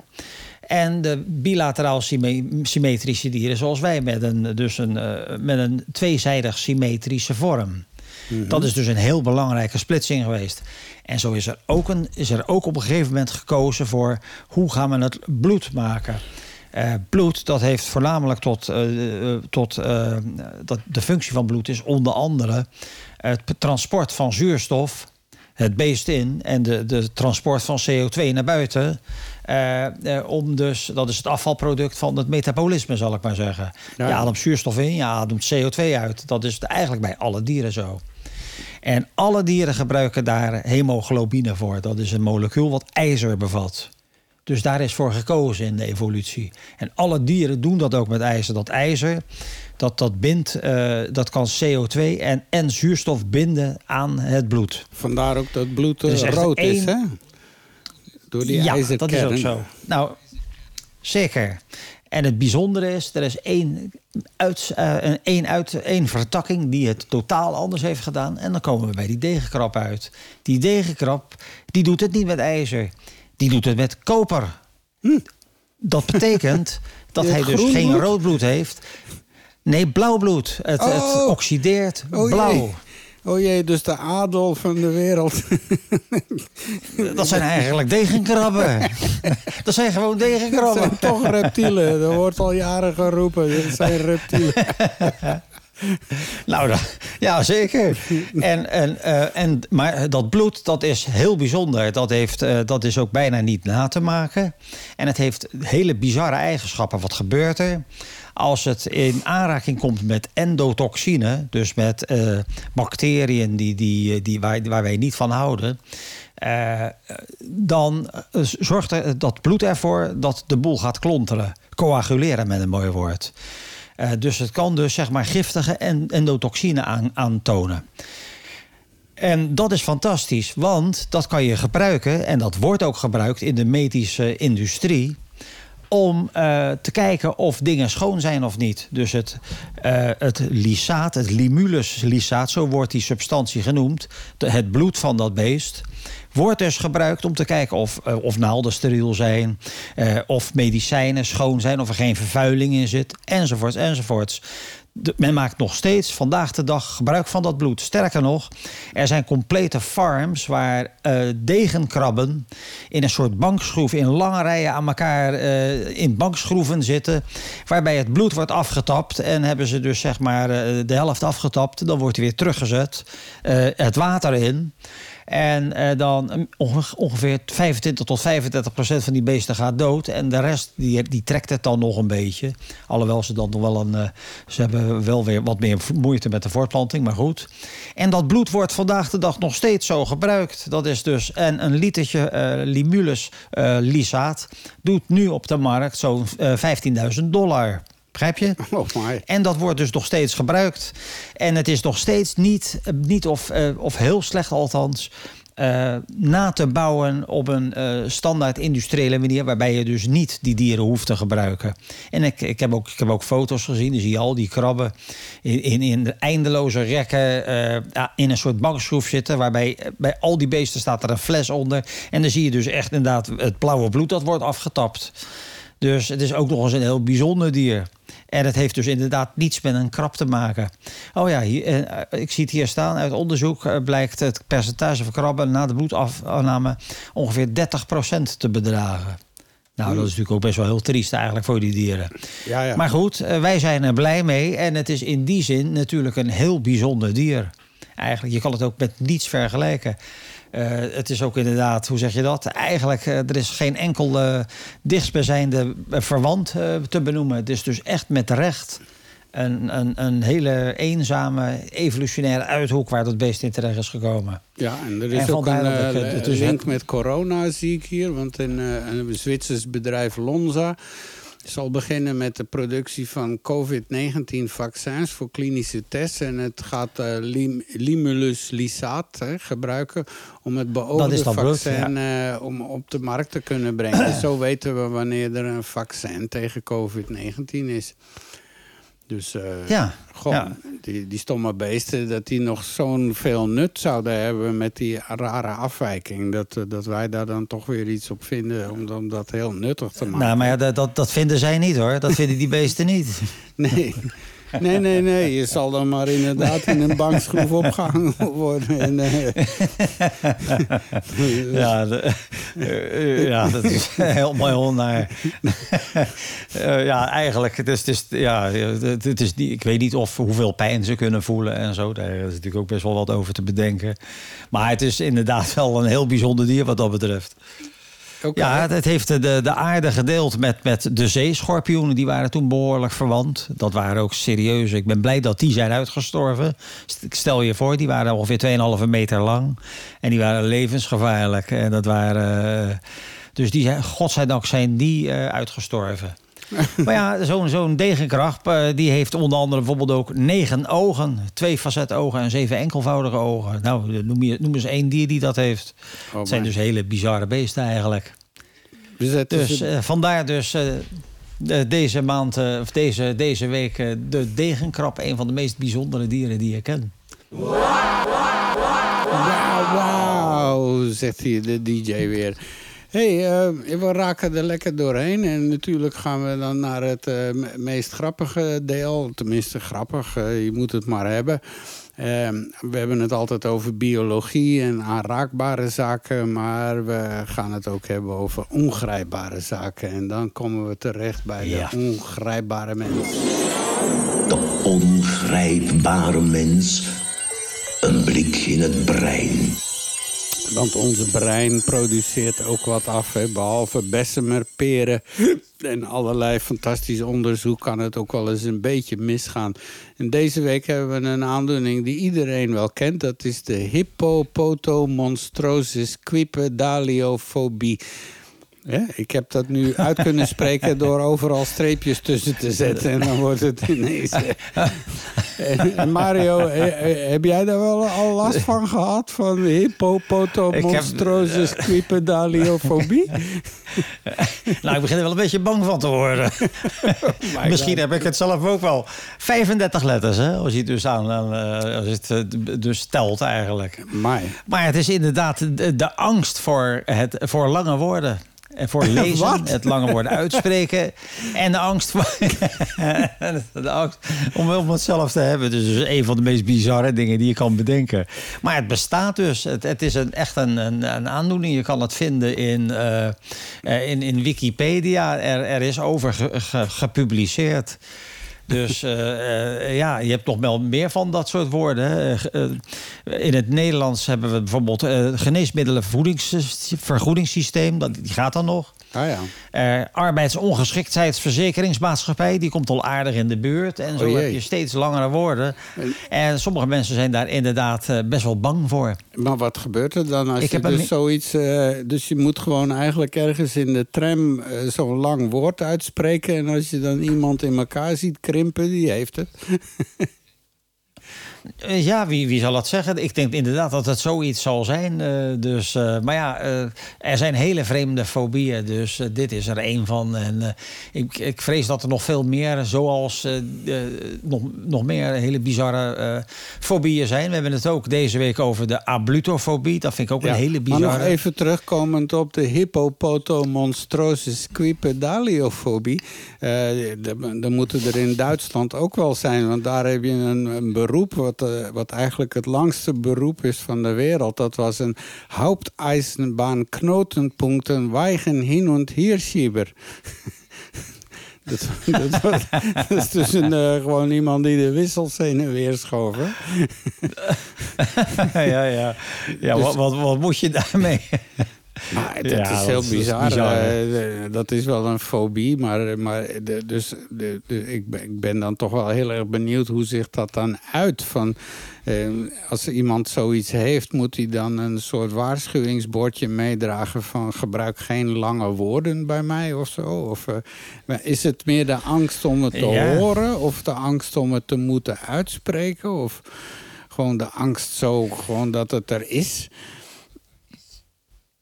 Ja, ik heb begrepen dat het de, echt de angst is eh, eh, in zijn algemeenheid van het, eh, van het lezen of moeten uitspreken van dat soort woorden. Oké. Ik denk, het is eigenlijk een, een, een ja, dat is lastig voor sommigen klaarblijkelijk. Niet iedereen is even taalvaardig. Ja, en als je het dan gaat hebben over azijnzuur, houten, anker, dwarsgaan, afsluitpennetjes. of ik zie hier staan gebal, gebakschaal aan. Wat? Jazeker, maar ook de, ge, de gebakschaal aanknijp taartvorkjesbekertje. Die heb je ook nog.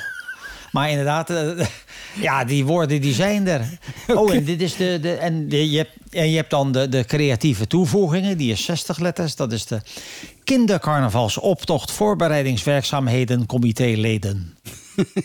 Dat is er eentje van 60 woorden. 60 letters. Oké. Eh, maar ja, de, die, ja, wie verzint dat? En eh, ik denk, ja, als je... Ja, een, eh, Hollanders. ja, als je...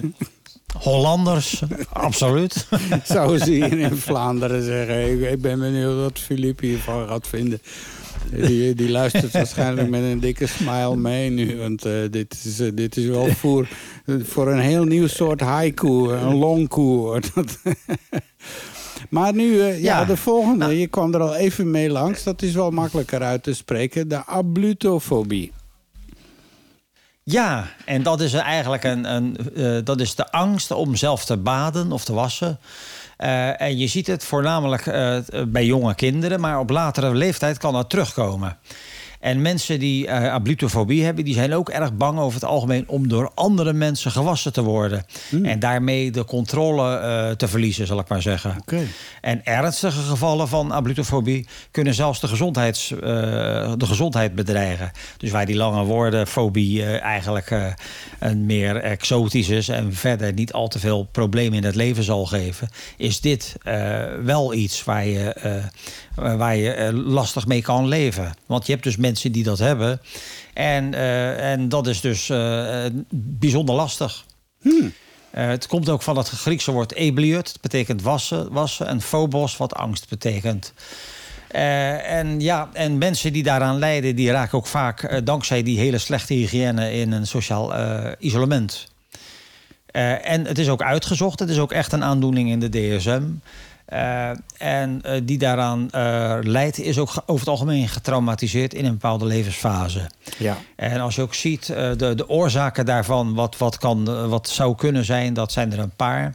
Men denkt aan seksueel misbruik bij een kind, waarbij het baden, wa- wassen of douchen eh, geassocieerd wordt met dat misbruik. Oké. Of iemand die eh, eh, zeg maar in de, om, in de omgeving van iemand is met die ablutofobie en het dichtbij meemaakt. En als jong kind kan je de fobie overnemen, dat is voorgekomen. En hele negatieve eh, ervaringen met wassen, wassen en baden eh, kan, eh, kan het mee ontstaan. Met name als je als kind in, in een bad bent geflikkerd met veel te heet water. Dus dan kom je Oh ja. zo mooi knalrood uit. Ja, ik voel dat nu. Ik, het is, en ik krijg een Ja, dat is- empathische dat- aanval ineens nu. ja, dat lijkt me ook. Maar, en je hebt natuurlijk ook mensen die onder geen omstandigheid eh, het wassen of baden eh, uit handen kunnen geven, omdat dat traumatisch voor ze werkt. En dan is het meer een controleding. Oké. En je hebt ook echt eh, bijbehorende eh, syndromen die je ook eh, klinisch kan vaststellen. Dus als je dus iemand die daaraan lijdt probeert met z'n vieren in, onder de douche te trekken, dan zijn er een aantal symptomen. Dat is een droge mond, moeite met ademen, ongecontroleerd trillen, duizeligheid, snelle hartslag, krampen in de spieren, spier, hyperventileren, het gevoel dat je gevangen zit. Eh, eh, en eh, dus het is klinisch ook aan te tonen. Dus het is, het is echt een aandoening die bestaat. En die ook door de patiënt zelf gediagnosticeerd wordt natuurlijk. Want ja, de, uiteindelijk komen dat soort mensen ook bij de huisarts. Ik weet, vraag me af eh, hoe dat dan gaat in de, in de, in de wachtkamer. Dat kan zomaar zijn problemen meebrengen. maar, maar inderdaad, eh, Die komt Maar, eh, speciaal eh, op eh, afspraak s'avonds laat of zo. eh, dan. Ik denk het. Ja, en je wordt dan ook doorverwezen eh, naar eh, specialisten in behandelingen in fobieën. Gedragstherapie, hypnotherapie, eh, groepstherapie zal dan wat minder voor de hand liggend zijn. maar er zijn inderdaad wel wat... wat, wat ik kan, ik kan ja. me dus niet iets indenken dat een hele groep van die mensen samenkomt. en dat jij daar als behandelaar met een soort gasmasker binnen moet komen. Nou ja, zoals, zoals in Azië, hè, met, met het eten van de... Ik ben uw behandelaar. Eh, blijf rustig zitten. Nee, daar moet je toch echt niet aan denken aan zoiets. Nee, we Maar, lachen het ermee, is dus maar het, een, het- eh, het- het is eigenlijk helemaal niet om te lachen. Want je zal het maar hebben. Hè? Ik Nee. bedoel, Je zal het inderdaad maar hebben. Dat is dus niet leuk. Dus, waarbij dus die lange woorden is, is, is toch... Want daar kan je prima mee leven. Maar dit is dus echt een dingetje. Dus Ja. dat is echt iets waar, je, waar weinig mensen van hebben gehoord. Het komt ook niet zo vaak voor. Maar het is er wel. En je hebt mensen die eraan lijden. Dus eh poeh.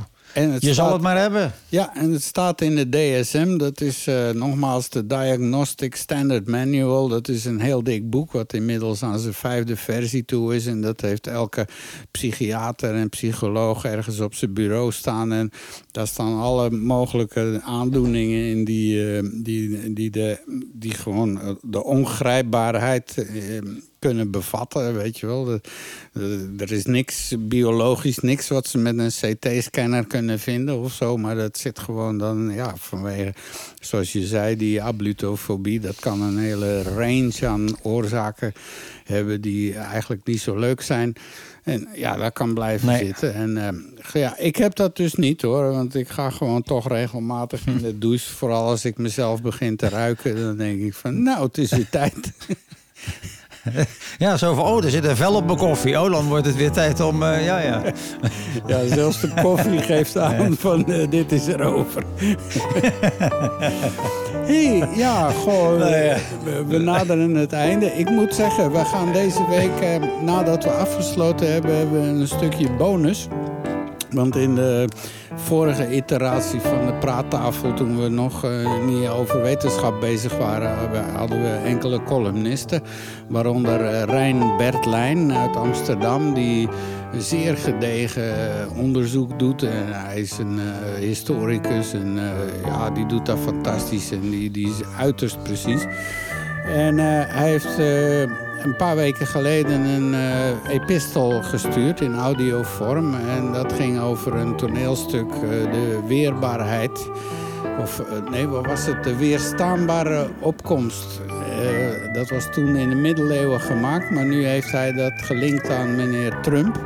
Dus ja, toch een beetje een politiek einde. Maar ik wilde je dit niet onthouden. Het valt misschien een beetje buiten de concept van, eh, van de, de wetenschap op woensdag. Maar het is een geweldig stuk audio wat ik niemand wil onthouden. En hij heeft daar uiterst gedegen werk in gedaan. En eh, toch wel hoe herkenbaar het is wat er nu met de Trump en Trump-types allemaal eh, ons, ons, eh, op ons afkomt. Eh, en dat dat toch al speelde in de 17e, 18e eeuw. En er was toen een toneelstuk over. En daar gaat Rijn helemaal over uitweiden. Dus, eh, dus na de eindtune vooral niet stoppen. En eh, geef het die ruimte om even naar te luisteren. Want ja, Rijn doet elke keer toch wel heel diepgaand en een serieus onderzoek. En die weet waar hij het over heeft, denk ik dan maar. Hè? Dus dat is een beetje Nou, een ja, verrassing. goed. Eh, we, ja, we gaan daarna luisteren. Ik ben ook heel benieuwd wat jij ervan vindt. Want je wist van niks, hè? Dat was echt een... eh, Nee, ik wist helemaal nergens van. Dus ik ben benieuwd. ja. Ehm, maar goed, we, we- wat hebben we allemaal gehad? We hebben de haiku gehad. Ja, die ga ik nog eens één keer... eh wacht even hoor, waar is die nou? Eh, eh, even kijken hoor. De Philippe eh, hier. Ja, Oeps. die was te geweldig voor woorden. Waar blijft je haiku? Ja, jongen, die komt eraan. Goed, wij zijn bezig. Ja, toch nog weer een koei wakker gekregen. Eén koei. Eh, Filip, ook hartstikke bedankt. Joh. En we wensen je weet- beterschap en snel herstel toe. Vooral in de mind. Zodat je weer met je grappige hersens bij ons kan zijn. Want we missen je terdege. Yes. En Yes. ook de luisteraars. Zeker.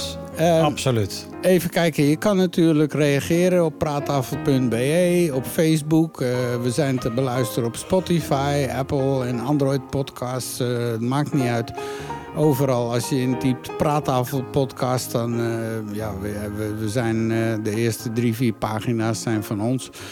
Uh, info.praattafel.be kan je ook sturen. Dus dan komt dat allemaal bij ons terecht. En we zijn heel benieuwd naar je vragen of opmerkingen. En als je meer dingen wil weten uit de show, ga naar praattafel.be. Kijk op de show notes, want uh, we gaan alles uitvoerig documenteren met links en zo. Dus daar heb je nog wel wat uh, te doen zo op een donkere winteravond. Want uh, het is, we naderen de kortste dag van het jaar. En dat is ook weer iets om te vieren, want daarna worden de dagen weer langer. Het is nog maar een paar, nog maar een week. En dan gaan we weer ja, een betere nog, kant nog een weekje. Zeker. Dus, hé, hey, Mario. Yes, het was weer leuk. Het was weer gezellig. Ik hoop dat de luisteraars het ook leuk vinden. En ik heb weer genoten eigenlijk. Het was weer een leuke aflevering. Ja, toch wel. En, uh, Dus, uh, zelfs zonder Filip, maar daar moeten we niet aan wennen, vind ik hoor. Want het is toch een. Uh, nee, daar moeten we niet aan wennen. nee. een gemis. Het is een behoorlijk gemis. Juist. En dan uh, gaan we nu luisteren naar uh, Rijn Bertlijn met zijn verhaal over de weerstaanbare opkomst van Donald Trump.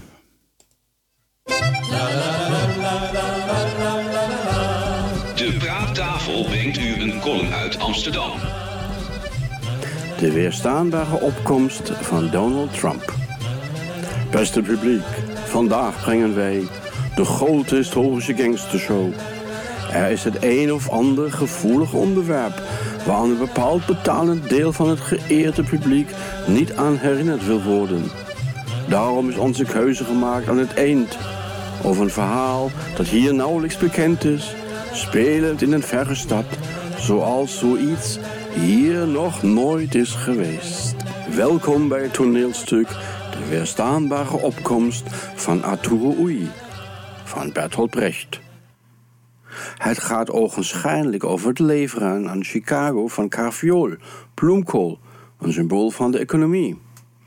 Als gevolg van de economische crisis stagneert het bedrijfsleven met koolkoppen in Chicago. De Carviool Trust is op zoek naar nieuwe markten, wil niet betrokken raken bij de hulp met druk en geweld van de gangsters Arturo Ui, maar wil nieuwe kaders bouwen en hoopt op een stadssubsidie van de gerespecteerde politicus Doxborough. Deze weigert in eerste instantie, maar het wordt gecorrumpeerd door de goedkope aankoop van een scheepvaartmaatschappij, door de trust in elkaar gezet, waardoor hij nu lid en vertrouweling werd van de trust. Het geld wordt verspild, de kade wordt niet uitgebreid, maar wel de macht van Arturo Ui. Hij zet huis in brand om beschermingsgeld af te persen en staat al te popelen om de buitenwijk Cicero over te nemen. Hij slaagt er zelfs in om dit te doen met vrije verkiezingen. Eigenlijk gaat het stuk over laten zien hoe iemand met criminele middelen de macht grijpt in een samenleving. In het kantoor van de Caviool Trust komen de groentehandelaren bij elkaar. De zieke Doxborough, Clark, de groentehandelaar en Arturo Ui, een gemiddeld getalenteerde kleine crimineel vol angst voor mislukking, vergezeld van zijn gangsterbende. Daar is de gewetenloze Ernesto Roma, de dikke Emmanuel Giri en tenslotte Giuseppe Givola. Arturo Ui staat op een voetstuk boven het brede publiek en spreekt tot de verzamelden. Daarin schetst hij de moeilijke en gevaarlijke situatie van Chicago. Moord, afslachten, chantage, willekeur, beroving. Evenals rammelende schietpartijen op de openbare weg. Tegen al dit geweld in Chicago biedt Arturo Ui zijn bescherming aan. Men moet echter offers brengen. De handelaren moeten betalen voor de bescherming van hun winkel. Arturo Oei spreekt vervolgens over de hardwerkende individuele arbeider en vindt dat eerlijke arbeid geen schande, maar bouwt op en brengt winst. Aan de andere kant, zo Arturo Oei, zijn er werkende mannen die samen rotten, die proberen zich in te mengen om profijt te trekken. Dat zijn gevaarlijke subjecten. Arturo Oei is tegen allerlei weerstand, omdat hij een makkelijk spel wil hebben. In geval van verzet, zegt hij, grijpt hij in. In zijn toespraak maakt hij duidelijk dat hij ook met geweld zou handelen om zijn beklimming mogelijk te maken. Meneer Siewela, geweld leidt nooit tot roem. Echter bereikt men wel het doel. Wij spreken door de bloem. Maar eerst heb ik zelf bescherming nodig van politie en rechter. Ik moet eerst beschermd worden eer ik anderen kan beschermen. Voor de theatertoeschouwer ontvouwt zich een universum van geweld en corruptie. Afpersing dwingt klanten om goederen te nemen. En om zich tegen verdere overvallen te beschermen, moeten ze een hoge vergoeding voor de beloofde beschermingsmaatregelen betalen. En de praktijk van deze doordringende georganiseerde misdaad, bestuur en politiek en de rug vrij houden voor het bedrijfsleven door middel van corruptie en verkiezingsinvloed wordt aangetoond in dit leerstuk. Op een gegeven moment probeert een man genaamd O'Casey de corrupte machinaties van de gangsters te onderzoeken. Het bleek een ijdele poging. Arturo Oei, wie niet voor mij, is tegen mij en zal de consequentie moeten dragen. De gevolgen zelf, nu kun je kiezen. Hoe kan een man zo middelmatig als Arturo Oei zo machtig worden? Bertolt Brecht sluit zijn spel af met een oproep aan het publiek. Dat heeft bijna de wereld geregeerd. De volkeren werden hem te baas. Maar dat niemand te vroeg serveert. De baarmoeder is nog steeds vruchtbaar, waaruit dit kroop. Reeds met de titel van zijn werk alleen al, De weerstaanbare opkomst van Arturo Oei, suggereert Bertolt Brecht dat het individu altijd een zekere verantwoordelijkheid draagt en dat door collectief optreden kon worden voorkomen dat een crimineel de macht grijpt. Brecht schreef zijn drama in 1941 in ballingschap in Finland en probeerde de machtsgreep van Hitler, Arturo Oei, Göring, Emanuel Giri en Goebbels, Giuseppe Givola in deze parabel aan te tonen door het in een gangstermilieu van Chicago te verplaatsen en zodoende te verhelderen. Maar hoe beangstigend zijn de parallelen van deze Hitlerparabel vandaag de dag, terwijl in veel landen steeds meer mensen zich achter heilzame leiders scharen.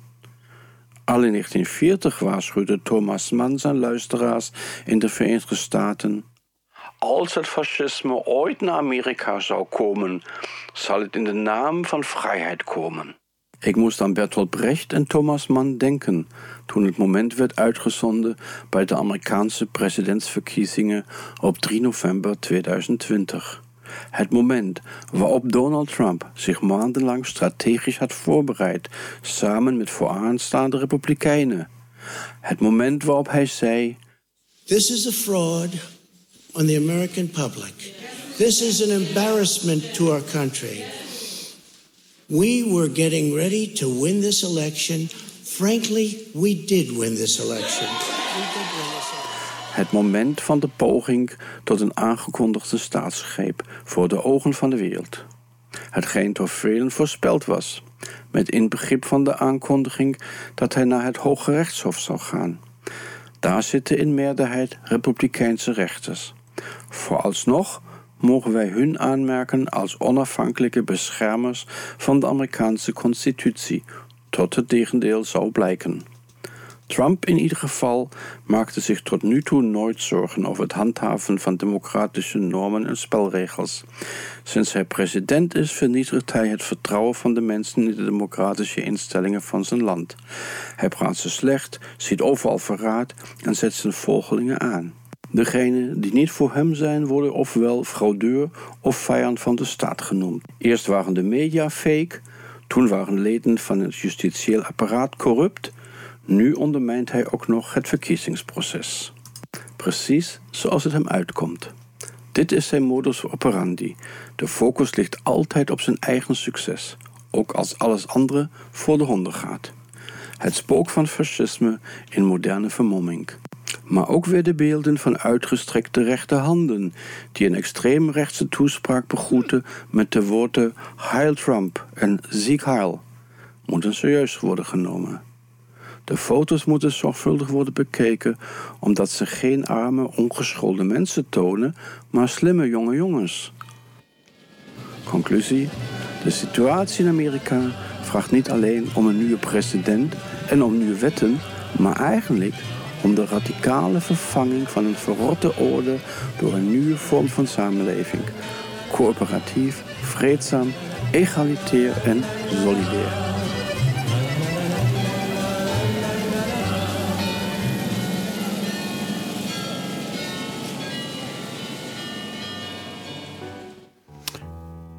Dit wilde ik toch de mensen niet onthouden. Het is, het is boemk erop, zeggen ze hier in uh, Vlaanderen.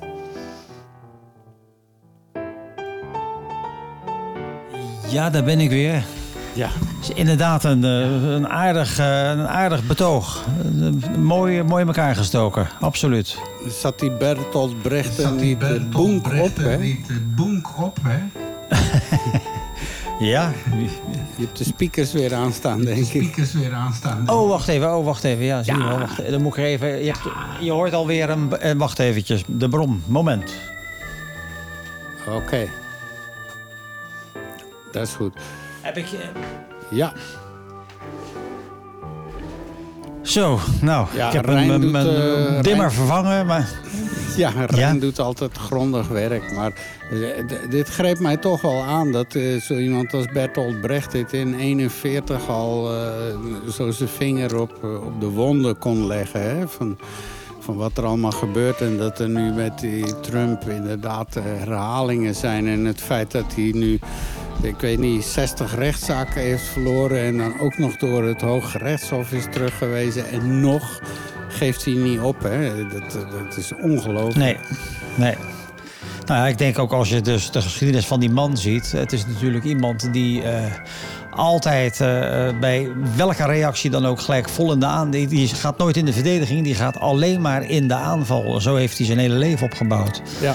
Dus het is niet een. een, een, een uh, hij is redelijk atypisch. Het is niet iemand die, uh, die te vergelijken is met de gemiddelde medeburger, zou ik maar zeggen. Nee, maar... En dat vormt je. Dus. Ja, maar ja, en dan van die gemiddelde medeburgers die niet bestaan, hebben er toch 75 miljoen in Amerika op hem gestemd. Dus wat zegt dat over de Amerikaan, nou ja, dat... hè, die je al van verre ziet staan? Ja, maar ja, kijk, dus, uh, ja, Amerika is Amerika. En laten we wel wezen. Uh, als je kijkt naar uh, hoe de stemmen verdeeld zijn, dan, dan is het niet de crème, dan is het uh, toch wel.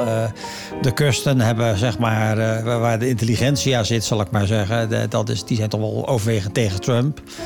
En ja, je ziet toch ook, dat zie je ook in Europa, eigenlijk het populisme komt op. En het, Trump is natuurlijk een populist. Het is de eerste president die niet met, met het verenigen van groepen begon, maar met het verdelen van groepen. Uh, de, dus de, dat is natuurlijk op zich al een, een, teken, vuig teken aan de wand. En ik ben wat dat betreft mogen we blij zijn dat, het nu, dat er nu weer wat fatsoen terugkomt in de politiek daar. Toch? Ja, hopelijk. Hij blijft natuurlijk knokken. Dus er blijft een factor van onzekerheid. Van, zou hij toch niet op tot met de twintigste een of ander heel raar konijn uit een ongelofelijke hoed toveren. Want het blijkt toch ja. dat heel veel van de Republikeinen hartstikke bang zijn voor hem en, en toch meedoen. Ja. Goh, ja. wat, wat, gaat er die, wat zal die mensen allemaal overkomen als toch Biden president en dit gaan ze dan de rest van hun leven meedragen als een soort farce eigenlijk. Een soort, nou ja. Zeker. En over vier jaar, wat uh, wie, ik zo hem ken, tenminste voor zover we Trump hebben gezien, is het niet ondenkbaar dat hij zich weer probeert eh, kandidaat te stellen voor over vier jaar. Ja. En ja, dat betekent voor de Republikeinse partij natuurlijk per definitie van hoe ga je daarmee om? Want als je het nu gewoon hem volledig laat vallen, wat eigenlijk politiek gezien normaal zou zijn. eh, dan kan dat over een paar jaar tegen je gebruikt gaan worden. Eh, de- dus de- die hele Republikeinse partij die zal nooit meer de oude worden, denk ik. Nee, zeker niet. En, en wat er nu ook, eh, wat die, waarmee hij zich in zijn eigen voeten schiet, is eh, het gegeven dat hij zelfs de meest loyale mensen die hem eh, jarenlang hebben gesteund, nu helemaal afbrandt en afbreekt omdat ze nu toch niet mee zijn. Maar hey, het is geen politieke podcast, maar we hebben toch een beetje politiek gedaan. Dat is toch wel leuk. Een klein Maar- beetje politiek. ja, en dat dankzij Rijn. En ik zie vooruit op zijn volgende bijdrage. Want het is toch wel een heel krachtig spul. Bedankt Rijn uit Amsterdam. En ik zou zeggen aan iedereen tot de volgende podcast. Blijf gezond en eh, zorg dat je niet ziek wordt. Zit niet aan je neus zonder je handen te wassen enzovoort. Het is allemaal wel heel duidelijk. Enzovoort, enzovoort. Namens mij... Nou ja, inderdaad, daar kan ik niks aan toevoegen. Nee. Dus, dus dat is fantastisch. Dus eh, namens mij in ieder geval tot volgende week. En eh, ja, dat is het eigenlijk. Groeten uit Rotterdam, hè? Uit een rotje knor, zeggen we. Ja, absoluut. Precies, en hier uit de Koekenstad. Het is Antwerpen. ja, ja. Ah, wel, jongens, tot volgende week en eh, blijf gezond. Till next week. Yes, hoi hoi. U heeft geluisterd naar de Praattafel Wetenschap. op woensdag podcast. Een productie van de Praattafel podcast. Bezoek ons op www.praattafel.be